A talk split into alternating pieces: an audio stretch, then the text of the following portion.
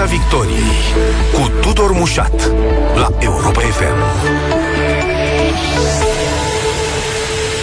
Bun găsit tuturor pe frecvențele radio și live pe Facebook, uh, ca de obicei. Uh, astăzi, în uh, Piața Victoriei, vă ținem la curent, ca de fiecare dată în ultimele trei săptămâni, cu ceea ce se întâmplă în acest război pornit de Rusia împotriva Ucrainei și lărgim cadrul un pic astăzi. Discutăm și despre cum va schimba lumea acest război.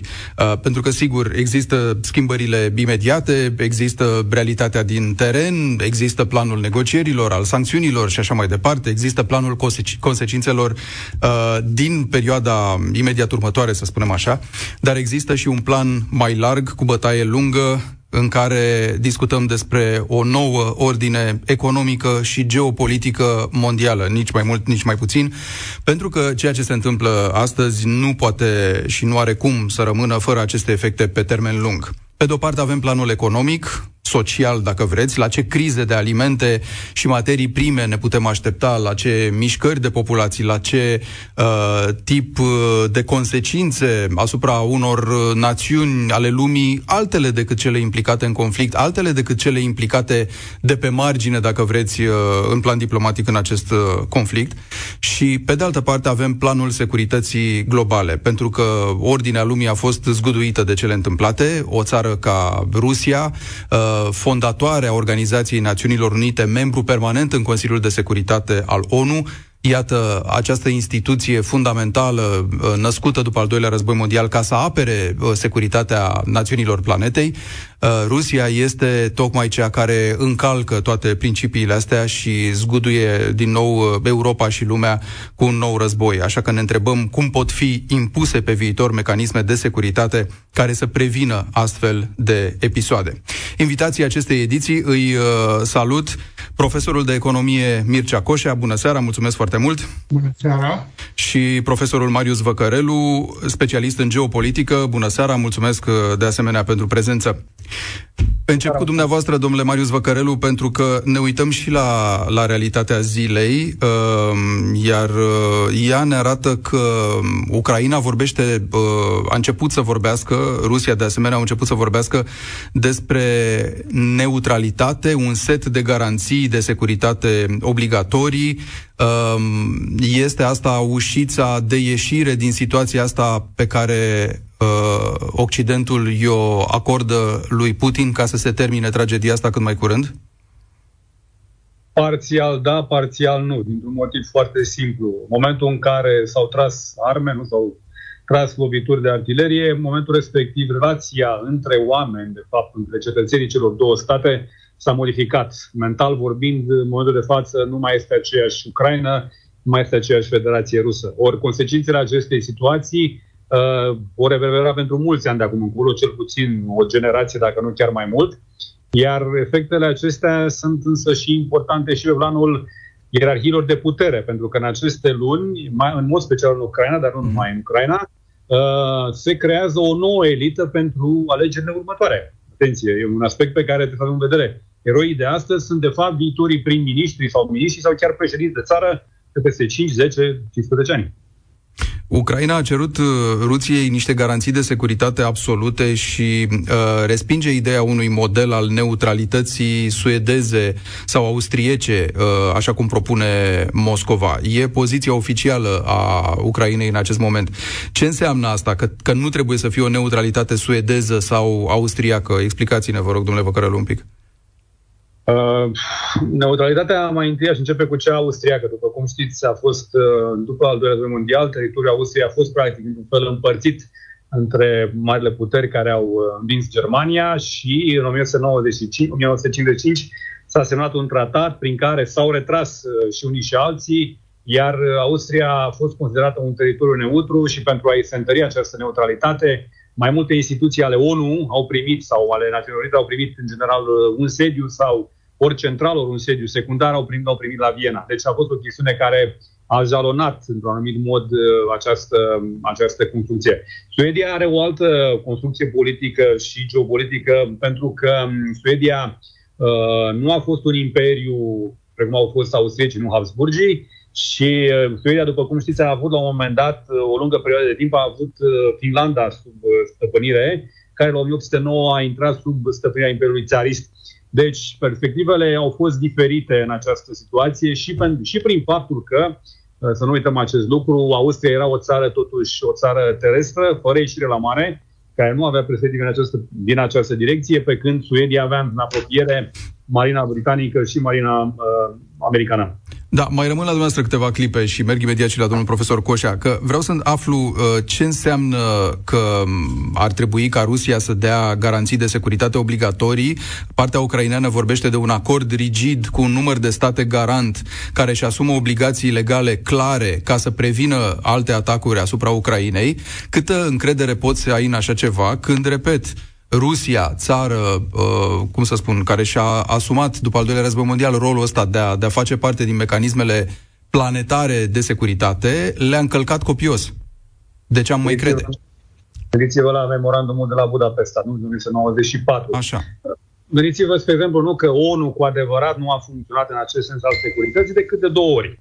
Odată în 1950, când a fost intervenția în Corea, dar atunci pentru că Uniunea Sovietică s-a retras, nu a votat, nu a acceptat un anumit tip de tratament și a doua oară când a fost vorba de invazia Kuwaitului de către iranchieni. În rest, marile putere și-au menținut uh, propriile viziuni și nu au acceptat uh, amestecul celorlalți. În realitate, să fim totuși obiectivi. Faptul că ai prevăzut ca cinci țări au putere de a bloca mecanismele ONU, de fapt ai făcut ca organizația respectivă să fie în realitate născută aproape moartă. Nu existau alte posibilități. În momentul în care există competiție geopolitică între marile puteri, știi foarte clar că atunci când interesul lor este mare într-un anumit punct, vor vota conform acelui interes și va bloca și se vor bloca, practic, multe perspective chiar bune de dezvoltare. Bun, și atunci ce încredere să ai într-un astfel de acord de acum?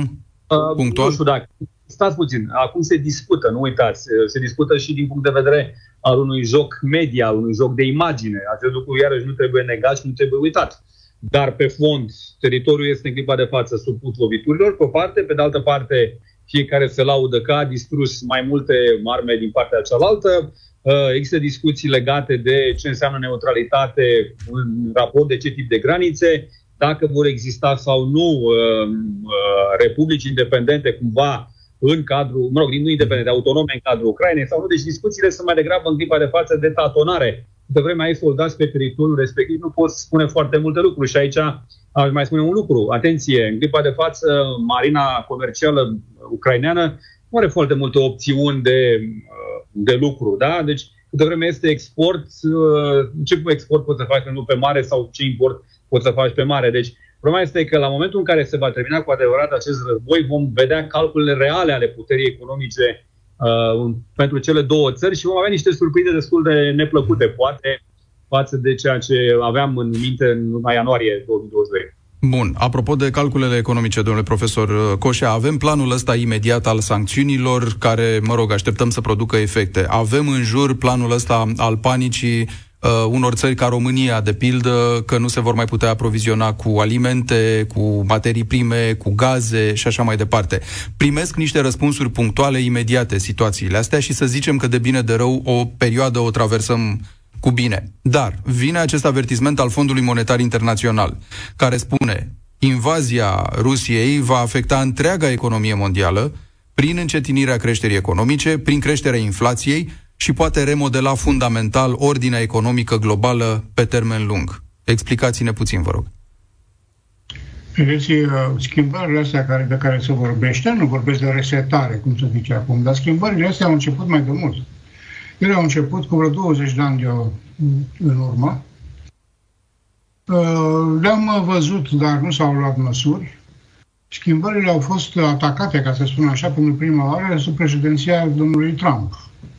Pentru că atunci apărea o situație foarte specială, și anume modelul global al dezvoltării, neoliberal, pe sistemul win-win, toată lumea câștigă, sigur în proporții diferite, toată lumea câștigă, început să aibă niște efecte contrare la care nimeni nu se gândise până la acea dată.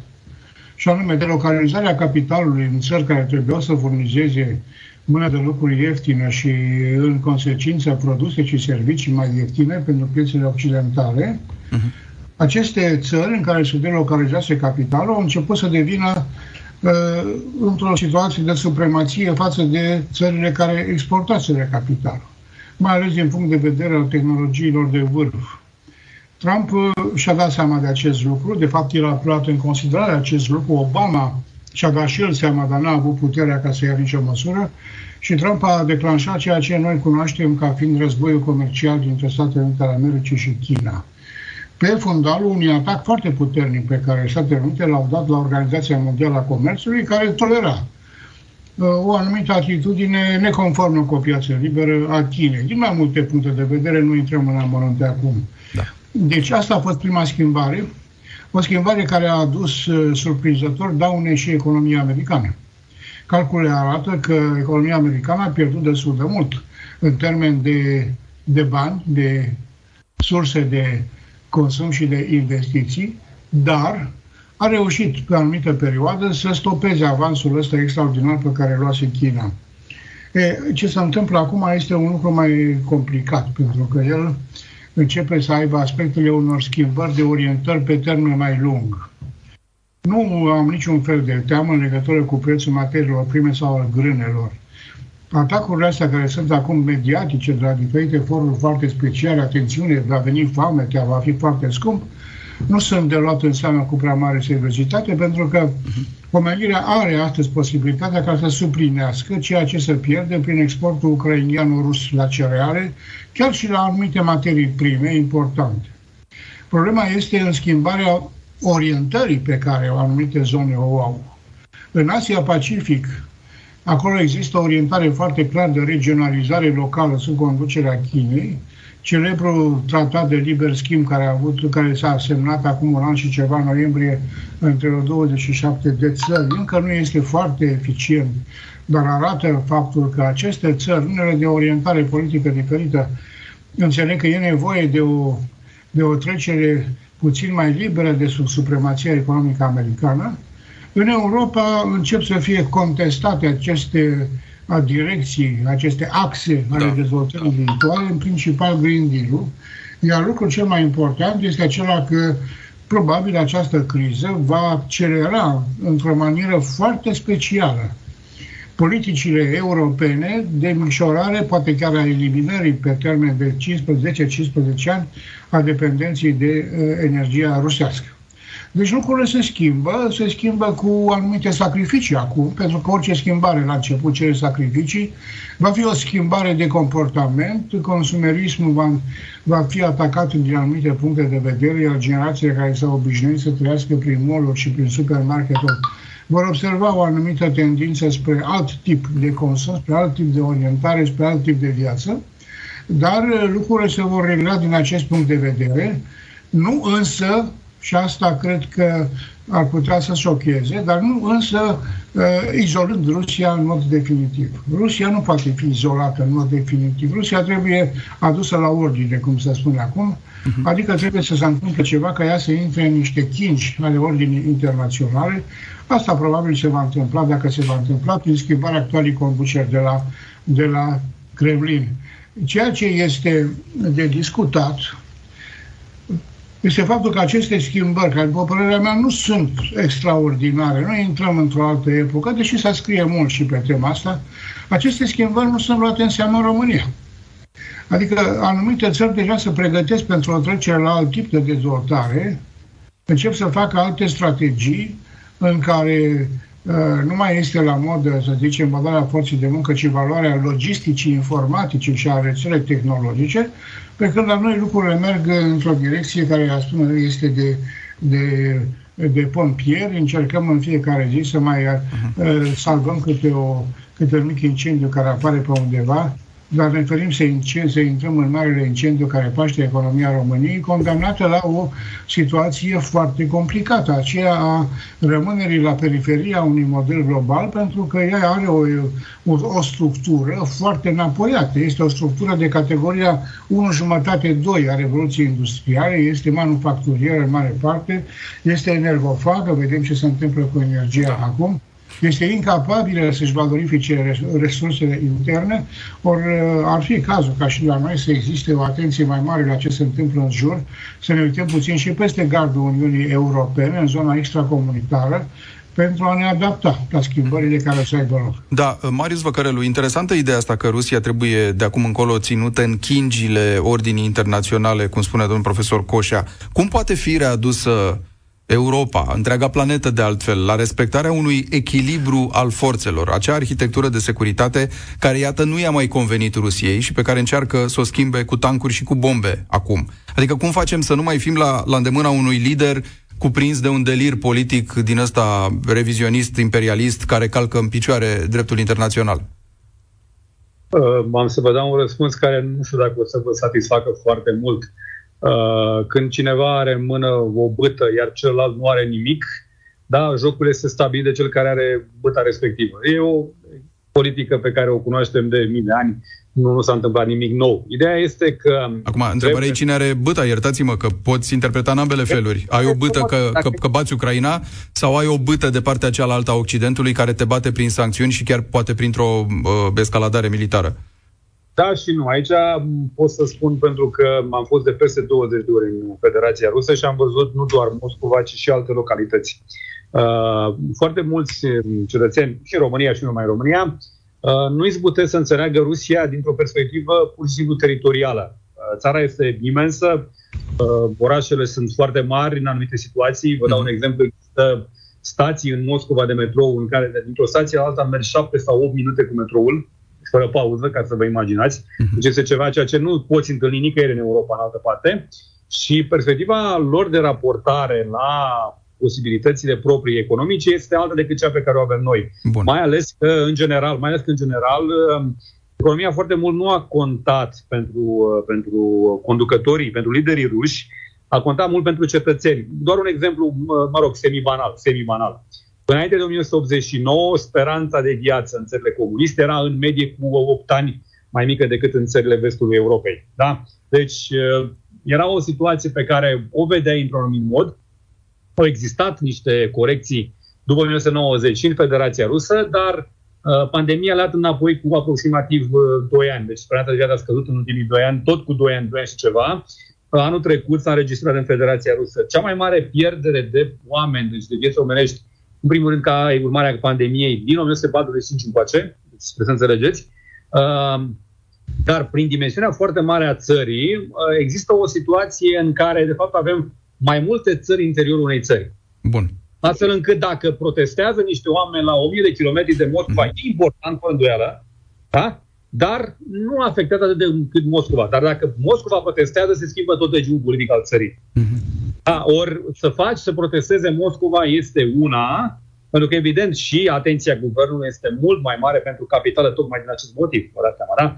Și, în general, dacă vă uitați, în proporție de 75%, sediile sociale ale companiilor ruse sunt în Moscova, ceea ce înseamnă că inclusiv contribuțiile la bugetul de stat și alocările în ce privește salarizarea sunt mult mai mari în Moscova. Deci astăzi, practic, ai o populație de aproximativ 20 de milioane de oameni, într-un fel sau altul mai, mai bine protejate economic decât restul țării. Faptul că vor fi mai mult sau mai puține restaurante, că deja, deja prețul resta, în restaurante prețurile au crescut peste 40% în ultimele zile, Uh, da, e o realitate, dar nu toată lumea merge la restaurant, chiar în Moscova. Bun, deci... și nu toată lumea își cumpără smartphone-uri și așa mai departe. Aici sunt de acord cu dumneavoastră, dacă îmi permiteți chiar o, o mică presupunere, mă gândesc că oricât ar fi de strâmtorați uh, de acum încolo, rușii și cei din Moscova și cei din alte orașe sau sate, uh, poate că vor pune mai presus prestigiul imperial al Rusiei, chit că le place sau nu le place Putin personal, chit că le plac sau nu smartphone-urile sau McDonald's-ul sau mai știu eu ce, uh, dar vor strânge din dinți, așa cum au mai făcut-o în istoria lor, de dragul acestui prestigiu imperial. Greșesc, oare? Uh, într-un fel da și într-un fel nu. Mai concret, uh, vedeți, uh, faptul că doar cu 30 de ani în urmă Uniunea Sovietică a dispărut cu totul, da? a fost un șoc pentru foarte mulți oameni. Și cei care trăiau și aveau măcar 15 ani în 1991, când s-a dispărut Uniunea Sovietică, sunt majoritari în clipa de față, au de la 45 de ani în sus. Deci a existat un fel de traumă, fără îndoială, dar oamenii nu uită totuși că anii pe care au trăit, și anii 80 și anii 90, care au fost foarte grei pentru Federația Rusă, în 1998, domnul profesor își amintește foarte bine despre cracul bancar pe care l-au avut, spre exemplu, da? Uh, deci au trecut prin niște momente grele și cumva au înțeles mult mai mult valoarea economiei, valoarea propriilor servicii, adică gândiți-vă, spre exemplu, câți tineri ruși au studiat după 2000, mai ales în Marea Britanie, în mod special. De ce? Pentru că au avut bani și banii respectivi au investit în studii, în proprietăți în vestul Europei. Deci undeva unde climatul uh, social a fost cum, uh, net diferit.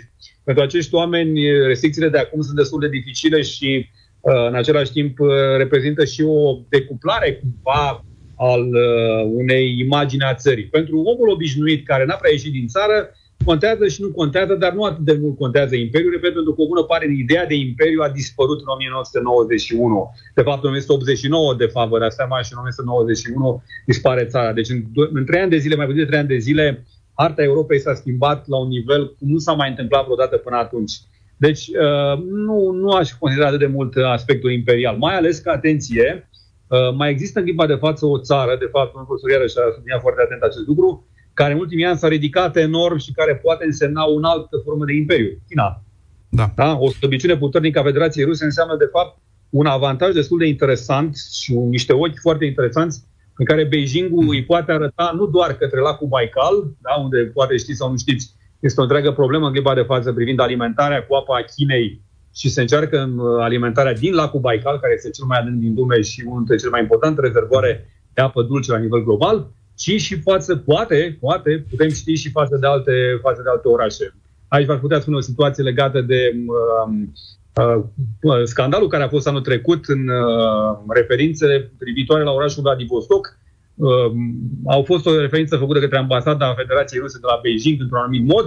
I s-a răspuns de către un diplomat de la un consulat uh, chinez, culmea din Pakistan, legat de numele și teritoriul respectiv. Deci putem să ne gândim la foarte multe lucruri. Vă dați seama, estimările sunt în clipa de față la Beijing, foarte multe variante pe care le au pe lucru și nu le știm cu adevărat. Dar tot contextul în sine aduce, în realitate, problematica imperiilor nu doar în Europa, ci o aduce la nivelul mai multor continente. Mă întorc, domnule Coșa, la ideea că Rusia ar trebui readusă într-o limită, în acele chingi de care vorbeați, dar din perspectiva economică mondială, cum se poate face lucrul ăsta ca să nu asistăm ciclic la ceea ce s-a întâmplat la sfârșitul anilor 90. Uh, Occidentul se deschidea spre Rusia, zicea veniți și gustați din toate beneficiile noastre, numai că societatea pe ansamblu a fost sau s-a simțit pierzătoare din, din povestea asta. Cum să facem să ne ajungem iar acolo și iar să se ridice uh, o țară cu, cu pretenții de felul ăsta? E greu de făcut ceva pentru că s-a mers pe un uh, drum greșit, după părerea mea. Uniunea Europeană, mai ales Germania, și-a ales un drum care avea ca scop uh, important competitivitatea. Germania trebuia să fie și a fost și este una dintre cele mai competitive economii din lume, bazate însă pe un lucru foarte clar și foarte simplu. Energia foarte ieftină din Rusia. Nici o țară europeană n-a avut pe o perioadă îndelungată această, acest sold, această reducere a prețurilor energiei de care a beneficiat Germania. Germania și-a, și-a, și-a clădit însă și teoria noi energii pe acest lucru. Uh-huh. Amintiți-vă că a renunțat la energia nucleară, având în vedere aprovizionarea foarte ieftină cu gaz din, uh, din Rusia. Pentru Rusia însă problema e mai complicată, pentru că din punct de vedere al uh, clasificării macroeconomice, Rusia e aproape o țară slab dezvoltată, pentru că ea este, își bazează uh, PIB-ul pe export de materii prime și de energie, energie sub formă de gaz și petrol. Da. Ea a mers pe acest drum pentru că e foarte convenabil. Tehnologia foarte avansată în extracție a venit din, din Germania, resursele pe care le are sunt foarte puternice, își permite, își permite să, să uh, facă din gaz și din petrol o armă politică. Deci, în momentul de față, problema este ce va face Rusia. Aici eu uh, totuși pun accentul pe cetățeanul rus. Uh, partea aceasta cu teoria imperială e valabilă și asta cred că va trebui să fie luată în calcul nu numai la la ruși, la austro-ungari și la alții, la turci, spre exemplu, la chinezi. Uh-huh. Mă aștept și la japonezi, dar Cetățeanul rus din marile orașe, și aici e foarte clar, domnul profesor spunea foarte clar, în diferențe sunt țări în țări, țări în țară. Uh, inteligenția rusească din marile orașe de câțiva ani de zile, care sunt aproape 20-25, trăiește într-o lume care are anumite note de occidentalism. Adică clasa medie rusească își petrece concediile în Occident, în Turcia, în Grecia, chiar pe coasta de Azur, au cele mai importante și mai fashionable eh, magazine și lanțuri de aprovizionare, s-au obișnuit cu o anumită libertate de e, eh, informare, chiar dacă nu atât de mult ca în alte țări, s-au obișnuit să mai aibă și contestatari câteodată care mai ies în stradă. E, e, eh, cred că ceea ce se întâmplă acum în Rusia e un atac direct la această acest mod de viață care tindea să mulțumească clasa mijlocie inteligenția rusească. Vedeți, uh, uh, puterea de cumpărare a căzut într-o zi cu 40%. Da. Marile branduri s-au uh, retras. Apare un fenomen extrem de periculos. Retragerea din Rusia a unităților productive face ca să crească șomajul toate acumulările în valută pe care rușii le-au făcut sunt blocate sau pe care le-ar fi blocate. Cărțile de credit nu mai merg. Există o psihoză acum în lume care îi condamnă pe, îl condamnă pe rusul de rând ca fiind de rudă cu Putin. Toți sunt vinovați pentru ce se întâmplă. Rusia este blamată peste tot, e oaia neagră a Universului și cred că nu convine asta cetățeanului care nu are nimic de a face cu așa ceva. Deci ca să folosesc o expresie urâtă, dar care a circulat în România pe timpul copilăriei mele, este că astăzi eu cred că nu mai putem vorbi despre ruși ca fiind uh, populația lui Davai Ceas. Au evoluat. Ori această evoluție, în condițiile în care Rusia uh, intră într-o perioadă economică extrem de dificilă, uh, ar putea să schimbe oarecare, o, într-o oarecare măsură, nu știu cât de mult, dar oricum poate să fie un factor care să ducă la conștientizarea decidenților politici că această administrație a lui Putin va trebui să fie schimbată cât mai repede și atunci asigur că Rusia va intra iar în normele jocului. Pentru că pe o perioadă de aproximativ 20 de ani, deci două decenii, Rusia nu poate renunța la exportul de energie. Dacă renunță la exportul de energie, economia rusească cade. Au încercat să facă ceva. Din, de acum 10 ani de zile, Rusia a avut programe extrem de bine finanțate pentru promovarea unor industrii de armament foarte moderne. Uh, n-au reușit în mare parte, iar multe dintre contractele care erau semnate deja pentru avioane de luptă Suhoi au fost revocate pentru că n-au dat rezultatele scontate. Deci nici aici nu au putut să meargă mai departe. Uh, a existat o importantă ofensivă rusească din punct de vedere economic uh, pentru a intra în marile afaceri financiare ale lumii. Uh-huh. Au capital în foarte multe bănci, sub diferite steaguri, sub diferite nume, e greu de sancționat, asta trebuie ca să știm. Pe de altă parte, cred că așa numiții oligarhi sunt de fapt niște personaje create de ruși pentru a putea investi în exterior sub nume și nu sub țară, pentru că investițiile rusești enorme pe coasta de Azur, în nordul Africii, în Marea Britanie, mă rog, în foarte multe părți ale lumii, nu se puteau face de către statul rus, au făcut de către aceste persoane. Deci, pe de o parte, efortul pe care l-a făcut Rusia de a submina Uh, aceste san- sancțiuni nu trebuie să fie subestimat.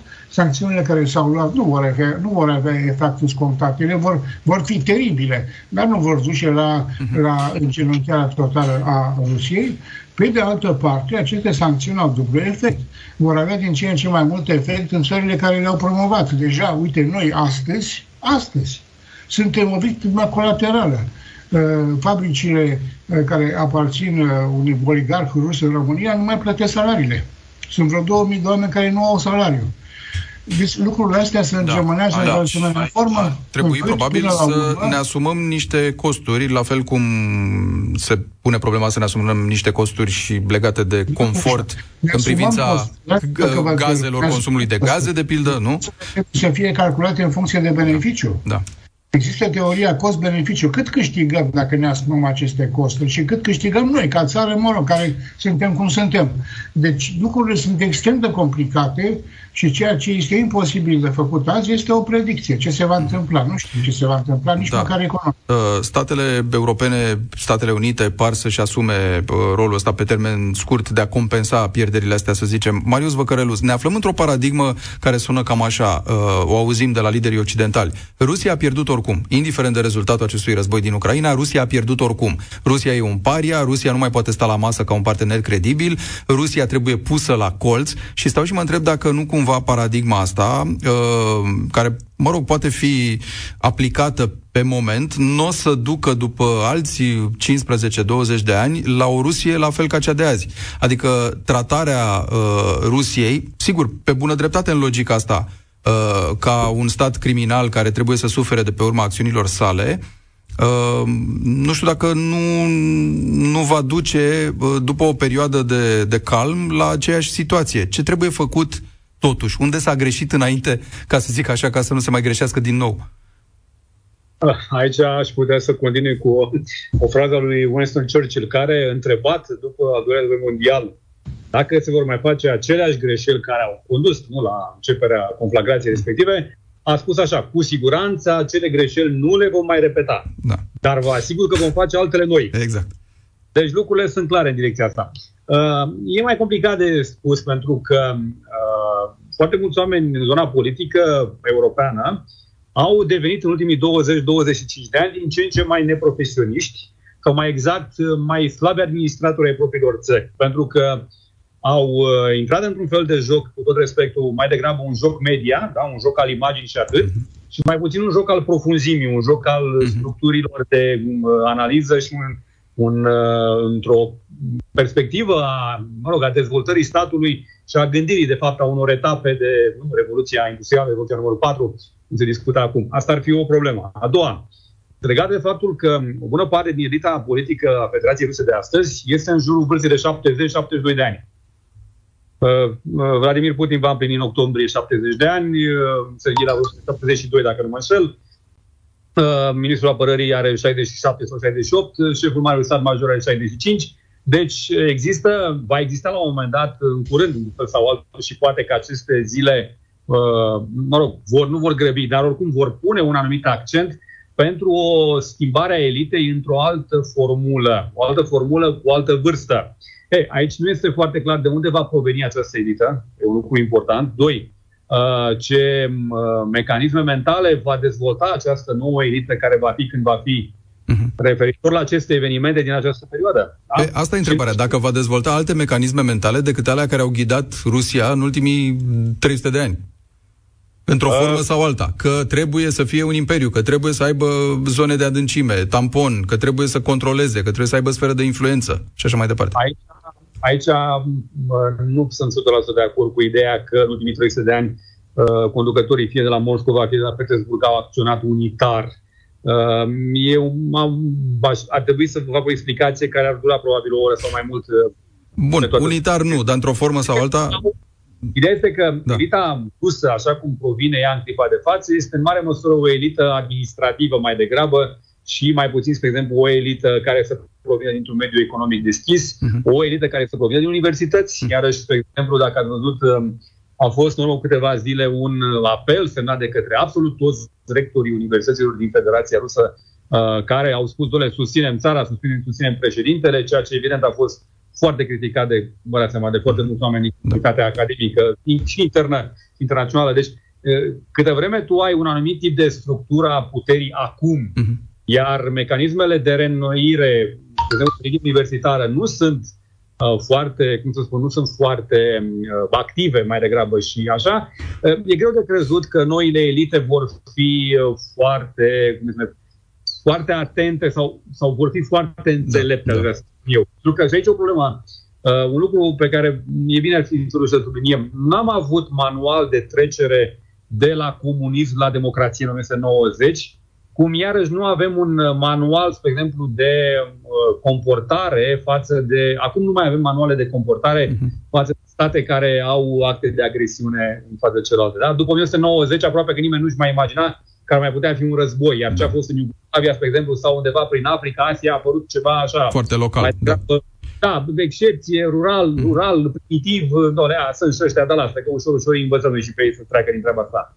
Ori acum, nu, practic trebuie să dezvolți un alt tip de manuale, să zicem așa, și aici e discutat inclusiv la nivelul țărilor noastre, din nou Europa, spre exemplu, ce fel de elite pregătim mm-hmm. pentru următorii ani. Da. Deci aici trebuie Rămânem cu ideea asta că, că ține foarte mult de, de tipul ăsta de mental și de elitele care trebuie să, să genereze tipul ăsta de, de mentalitate. Vreau să mai întreb ceva pe domnul profesor Coșa, ne apropiem de final. Dacă toată povestea asta care se întâmplă acolo în plan economic poate produce mișcări sociale, mișcări de populație, neajunsuri în uh, țări din uh, Africa, din Asia, de, uh, din Asia, care să, din Orientul Mijlociu, care să se întoarcă într-o formă sau alta și împotriva Occidentului, care, iată, aplică sancțiunile astea? Este foarte posibil. Cred că așa va fi, pentru că exporturile astea mari pe care Rusia și Ucraina le făceau în uh, ceea ce înseamnă alimente, nu se îndreptau spre Europa, se îndreptau spre aceste țări pe care le-ați menționat. Da. E foarte greu să fie substituit acest export acum. Australia are anumite rezerve, ar putea să intre în joc, Statele Unite la fel, dar la alte prețuri, la prețuri mult mai mari. Deci, așa cum se vorbește acum destul de des în literatura occidentală, de vreo două săptămâni, au apărut aceste, aceste accente aproape apocaliptice despre reîntoarcerea la foame, de reîntoarcerea la hoarde de migrații, în sfârșit. Deci, da, se poate întâmpla să fie și așa ceva, pentru că ruperea asta bruscă a unei situații și incapacitatea înlocuirii cu ceva măcar identic, dacă nu mai bun, duce la probleme politice și sociale complicate. Intrăm oricum într-o epocă, după părerea mea, de, destabilitate, de destabilizare politică și socială care se bazează pe o destabilizare economică globală. Ceea ce noi credeam că este stabil și că vom merge mai departe cu creștere economice, ne comparam cu tigrii Europei, în sus, în jos, câte procente, lucrurile astea încep să fie înlocuite cu dorința de a supraviețui. Adică să intre într-o economie, o anumită economie de război, prelând termenul de la alții mai deștepți, uh, din, uh, din uh, literatura americană, care înseamnă, de fapt, grija pentru ziua de mâine prin stocuri și siguranță alimentară și energetică. Probabil că asta se vor gândi de acum înainte acești mediocri conducători ai noștri, cum spunea domnul profesor, la nivel mondial ai noștri, nu, uh-huh. nu numai în România, și uh, incapacitatea lor de a rezolva problema va duce la nemulțumire. Asta e aproape sigur. Cine știe ce extreme vor apare, cine știe ce mișcări foarte puternice, destabilizări profunde, uh, trebuie să ne așteptăm, așa cum spuneam, la epocă în care planuri mari economice, așa numitele business planuri naționale, uh, rămân în suspensie pentru că impredictibilitatea este la ordinea zilei. Da, mulțumesc foarte mult uh, pentru punctele de vedere profesorul Mircea Coșa, profesorul Marius Văcărelu, astăzi în uh, Piața Victoriei la Europa FM. Pe curând! Piața Victoriei cu Tudor Mușat la Europa FM.